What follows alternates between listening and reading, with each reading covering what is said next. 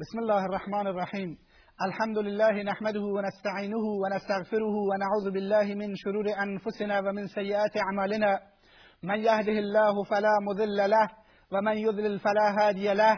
وأشهد أن لا إله إلا الله وحده لا شريك له. وأشهد أن محمدا عبده ورسوله.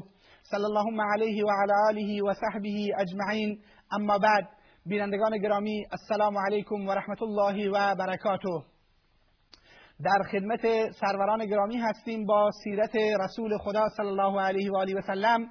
در جلسه گذشته صحبت کردیم که پیامبر اکرم صلی الله علیه و آله و سلم در سن چهل سالگی به پیامبری مبعوث گردید و اولین آیات سوره اقرا بر رسول خدا صلی الله علیه و آله و سلم در غار حرا نازل گردید و پیامبر اکرم صلی الله علیه و سلم نزد خدیجه رضی الله تعالی عنها آمد.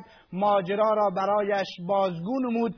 خدیجه ایشان را دلجویی نمود و نزد ورقه ابن نوفل پسر امویش که نصرانی شده بود در جاهلیت برد و از ایشون در این زمینه پرسید. ایشون فرمودند که این همان ناموسی است و همان جبریلی است. که بر پیامبران گذشته نازل شده است که بر شما نازل می شود و قوم تو ای کاش من اون روز زنده می بودم که قومت تو را از مکه بیرون می کنن تا اینکه به تو کمک می کردم و این گونه رسالت پیامبر اکرم صلی الله علیه و سلم و بعثت رسول خدا صلی الله علیه و سلم آغاز گردید. گفتیم تأثیر زن صالح و نیکوکار در حیات و زندگی مسلمان بسیار مهم هست. این است که می‌بینیم خدیجه رسول خدا صلی الله علیه و سلم رو در اینجا دلجویی کردند. مسئله دیگری که ورقه ابن نوفل در این ماجرا بهش اشاره کردن مسئله این که ورقه به پیامبر اکرم صلی الله علیه و سلم گفتند قومت تو را تکذیب خواهند کرد و تو را از شهر بیرون خواهند کرد. و ای کاش اون روز من زنده می بودم و این مسئله رو شاهد بودم تا اینکه به تو کمک می کردم پیامبر اکرم صلی الله علیه و آله و سلم فرمود اوا مخرجیهم آیا اونها مرا بیرون خواهند کرد؟ فرمود بلی اونها تو رو تکذیب خواهند کرد و بیرون خواهند کرد و هیچ پیامبری در گذشته نیومده مگر اینکه قومش و ملتش در برابرش ایستادند و اون رو از شهر و دیارشون بیرون کردند.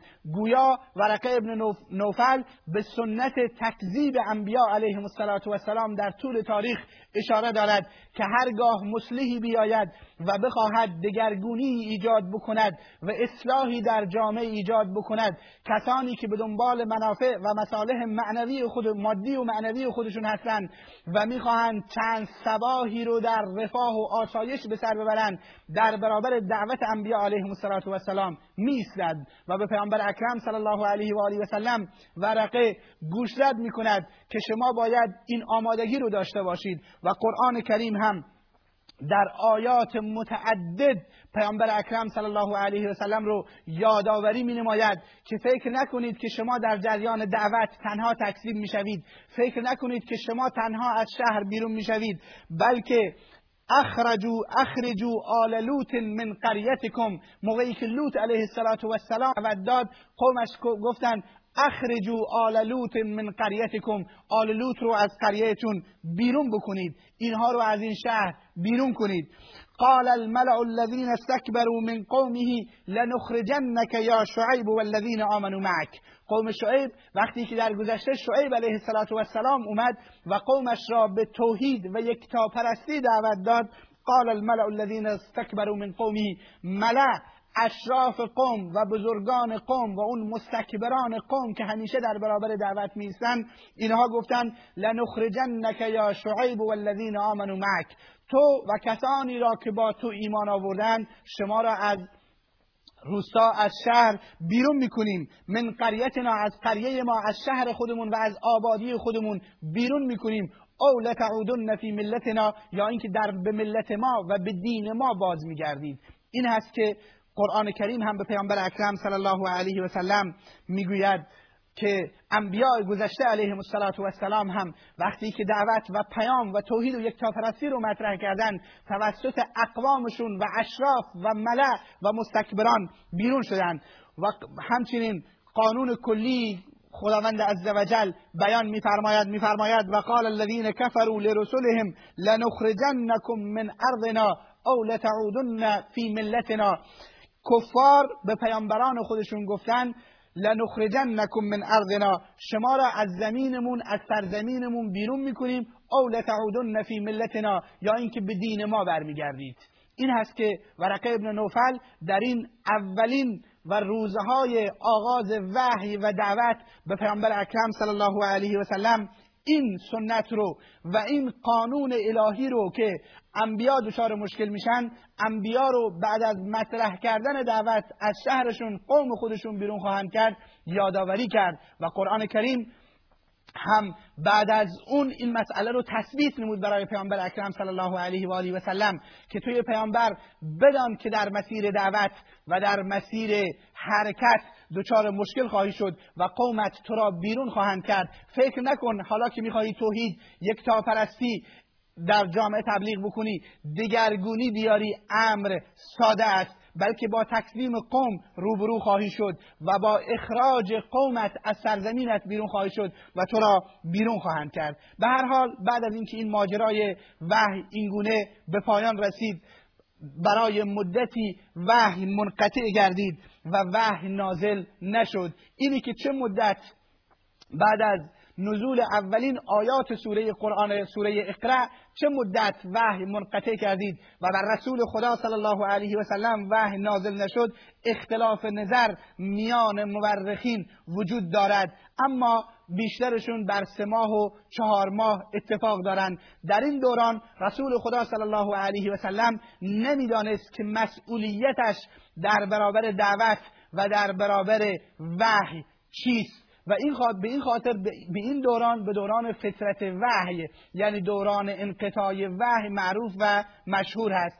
بعضی از مورخین و بعضی از تاریخ نگاران مطلبی رو در اینجا ذکر کردن و میگن رسول خدا صلی الله علیه و آله و سلم نگران بود و چند بار می‌خواست برود بالای کوه و از بالای کوه بلندی خودش را بیاندازد و خودکشی کند چون وحی قطع شده بود.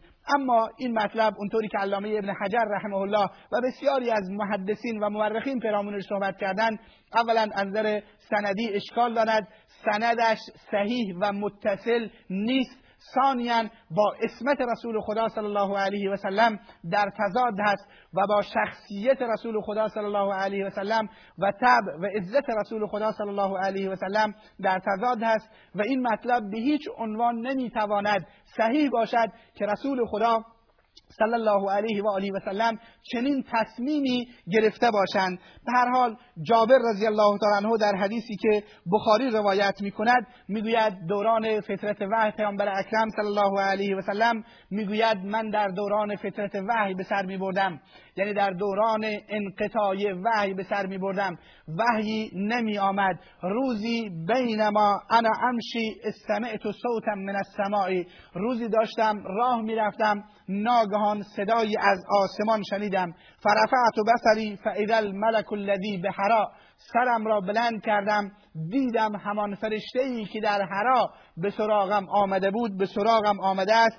جالسون علی کرسی بین السماء و الارض و بر صندلی میان آسمان و زمین نشسته است. فقلتو میگه وقتی که این وضعیت رو دیدم دیدم نگاه کردم دیدم که این همون جبریل است. اون وقت این آیات رو بعد از دوران انقطاع وحی جبریل امین علیه السلام بر من نازل فرمود. یا ایها المدثر قم فانذر و ربک فکبر و ثیابک فتحر و فهجر این آیات رو جبریل امین علیه السلام در دومین باری که وحی بر من نازل گردید بعد از دوران فطرت و انقطاع این آیات بر من رسول خدا صلی الله علیه و سلم نازل گردیدند یا ایها المدثر ای کسی که خودت را در جامعه پیچیده ای قم فانذر برخیز و بترسان از عذاب الهی. مردم را بترسان. مردم را از اینکه در دنیا شرک و کفر و فسق و فجور می‌کنند و در نهایت دچار عذاب الهی خواهند شد. بترسان. و ربک فکبر و پروردگارت را به بزرگی یاد کن. بزرگی همه چیز رو در برابر بزرگی پروردگارت فراموش کن. به خاطر اینکه بزرگی هیچ کس و هیچ چیزی در برابر عظمت و بزرگی خالق و پروردگار ارزشی ندارد. و ربک فکبر. بزرگی پروردگارت را یاد کن. و ثیابک فتحر و لباست را پاک کن. خودت را تزکیه کن. در تلاش باش که از مسائل غیر اخلاقی از اون چیزی که بر پاکیت خدشه ای وارد می کند دوری کن و رد فهجر. و از این بتها دوری کن و از این پلیتی ها کنار پلیدی ها کنار گیری کن. این آیات با نزول این آیات قرآن کریم مسئولیت سنگینی بر دوش رسول خدا صلی الله علیه و سلم افتاد و اون مسئولیت دعوت مسئولیت امر به معروف و نهی از منکر مسئولیت اینکه یک شخص یعنی محمد صلی الله علیه و آله و سلم در راه باید در برابر تمام جامعه و در برابر تمام مشرکین می ایستاد و دعوت رو برای مردم مطرح می کرد. و این در واقع راحت رسول خدا صلی الله علیه و سلم و آسایش رسول خدا صلی الله علیه و سلم رو سلب می کرد و دورانی جدید در حیات رسول خدا صلی الله علیه و سلم با نزول اولین آیات سوره مدثر که پیامبر اکرم صلی الله علیه و سلم رو فرا می‌خواند تا مردم رو دعوت بکند و انذار بکند برای رسول اکرم صلی الله علیه و سلم حیاتی جدید و زندگی جدید آغاز گردید. و این گونه پیامبر اکرم صلی الله علیه و آله و سلم اولین روزهای دعوتش را آشکار کرد. بعد از اینکه با سوره اقرا با آیات اولیه سوره اقرا به پیامبری مبعوث شده بود با آیات اولیه سوره مدثر مأموریت یافت و رسالت یافت تا اینکه مردم را به سوی توحید و به سوی دین خدا دعوت دهد. این هست که از اون روز دیگه رسول خدا صلی الله علیه و آله و سلم لحظه ای آرامش به خود ندید. تا کنون درسته که رسول خدا بوتی رو پرستش نمی کرد درست است که رسول خدا از اون مسائلی که در جامعه جاهلی اون روز وجود داشتند فساد و فحشا و انواع و اقسام مشکلاتی که وجود داشتن رنج می برد اما راهی روشن برای اینکه جامعه رو اصلاح بکنه و مردم رو اصلاح بکنه جلوی رویش وجود نداشت. اما با نزول این آیات قرآن کریم و مبعوث شدن پیامبر اکرم صلی الله علیه و سلم همکنون پیامبر خدا صلی الله علیه و سلم مکلف شد که راه دعوت رو در پیش بگیرد مکلف شد که راه اصلاح رو در پیش بگیرد و ارتباط پیامبر خدا صلی الله علیه و سلم با وحی الهی برقرار گردید. اون وحیی که در گذشته بارها بر پیامبران متعدد بر موسی و عیسی و شعیب و لوط و هود علیهم السلام نازل شده بود. این بار بر محمد صلی الله علیه و سلم نازل گردید تا حیات محمد صلی الله علیه و سلم رو دگرگون سازد و محمد از این لحظه صلی الله علیه و سلم که به پیامبری مبعوث شد تا سن 63 سالگی یعنی 23 سال تمام رو با دعوت و جهاد و مبارزه سپری نمود. می‌دونید که با, با نزول این آیات دعوت رسول خدا صلی الله علیه و آله و سلم آغاز گردید. اما دعوت پیامبر اکرم صلی الله علیه و آله و سلم با شروع دعوت دعوت رو مرحله بندی و تقسیم بندی نمود و در واقع مراحل مختلفی رو در مسیر دعوت طی نمود که مرحله اول رو ما ازش به عنوان دوران دعوت پنهانی و دعوت مخفی ازش یاد می‌کنیم که پیامبر اکرم صلی الله علیه و سلم بعد از نزول این آیات تا سه سال تمام مردم را به صورت پنهانی و به صورت مخفی به اسلام دعوت می‌داد. به خاطر اینکه شرایط و موقعیت برای اینکه پیامبر اکرم صلی الله علیه و آله و سلم دعوت را آشکار کند فراهم نبود. این است که پیامبر سه سال از عمر عزیز و مبارکش را در ابتدای بعثت در مکه مکرمه با دعوت پنهانی گذران مردم را یکی یکی دعوت می‌کرد و به سوی اسلام فرا می‌خوان. بعد از اون بعد از سه سال که ما در مرحله بعدی سخن خواهیم گفت مرحله دعوت آشکارا رسید که خداوند عزوجل به پیامبر اکرم صلی الله علیه و سلم دستور داد که دعوت رو آشکار نماید. و پیامبر اکرم صلی الله علیه و سلم تا دورانی که به مدینه هجرت می کند فقط دعوت رو آشکارا مطرح می کند و برای مردم می‌گوید. بعد از اون نوبت اون رسید بعد از سیزده سال اول بعثت رسول خدا صلی الله علیه وسلم بعد از هجرت نوبت به اون رسید که مسلمانان بعد از اینکه دچار ظلم شدن و ستم شدن و بسیارشون زیر شکنجه کشته شدن اموالشون مصادره گردید خداوند به اونها اجازه داد که دفاع بکنند از کیان دعوت و از اساس دعوت و از اساس دین و کیان مسلمانان دفاع بکنند که ازش ما به عنوان جهاد دفاعی یاد می‌کنیم. و بعد از اون هم در پایان خداوند عزوجل جهاد هجومی یعنی مبارزه مسلحانه در برابر کسانی که در برابر دین خدا می و مقاومت می‌کنند و اجازه نمی‌دهند که صدای توحید و ندای یک تاپرستی به گوش مردم برسد و مانع این می‌شوند. خداوند عزوجل این اجازه را داد که این مانع رو از وسط بردارند. این است که دعوت این مراحل مختلف رو طی کرد و بعد از نزول این آیات اولیه سوره مدثر بر رسول خدا صلی الله علیه و آله و سلم پیامبر لحظه ای از زندگی و لحظه ای از حیاتش را آرام نگرفت بلکه دعوت رو آغاز کرد. در اولین در آغازین روزهای دعوت اسلامی اولین زنی که ندای رسول خدا صلی الله علیه و آله و سلم رو لبه گفت خدیجه رضی الله تعالی عنها بود. خدیجه خدیجه همسر رسول خدا صلی الله علیه و سلم. وقتی که پیامبر اکرم صلی الله علیه و سلم دعوت را برای ایشون مطرح کرد خدیجه اولین زنی بود که دعوت رو لبیک گفت. بعد از ایشون علی ابن ابی طالب رضی الله تعالی عنه که کودکی هشت ساله یا ده ساله بود و زندگیش را با رسول خدا صلی الله علیه و سلم سفری می‌کرد و تحت سرپرستی رسول خدا صلی الله علیه و سلم قرار داشت. چون تعداد فرزندان ابو طالب زیاد بودند ابو طالب فرزندانش را بعضی از فرزندانش رو به دیگران داده بود تا سرپرستی بکنند که علی ابن ابی طالب رضی الله تعالی عنه سهمیه رسول خدا صلی الله علیه و آله و سلم بود و علی رضی الله تعالی عنه یکی از اولین کسانی بود که دعوت پیامبر اکرم صلی الله علیه و سلم رو در سن هشت سالگی طبق روایتی و در سن ده سالگی طبق روایتی دیگر دعوت رسول خدا صلی الله علیه و سلم رو لبیک گفت و ندای اسلام رو لبیک گفت و مسلمان شد. این است که اومده است در بعضی از کتابهای تاریخی اومده است که علی و خدیجه و رسول خدا صلی الله علیه و سلم در کوههای مکه و در دره های مکه در اون اولین روزهای دعوت نماز میخواندند. یکی از کسان دیگری که مسلمان شد زید ابن حارسه مولای رسول خدا صلی الله علیه و سلم.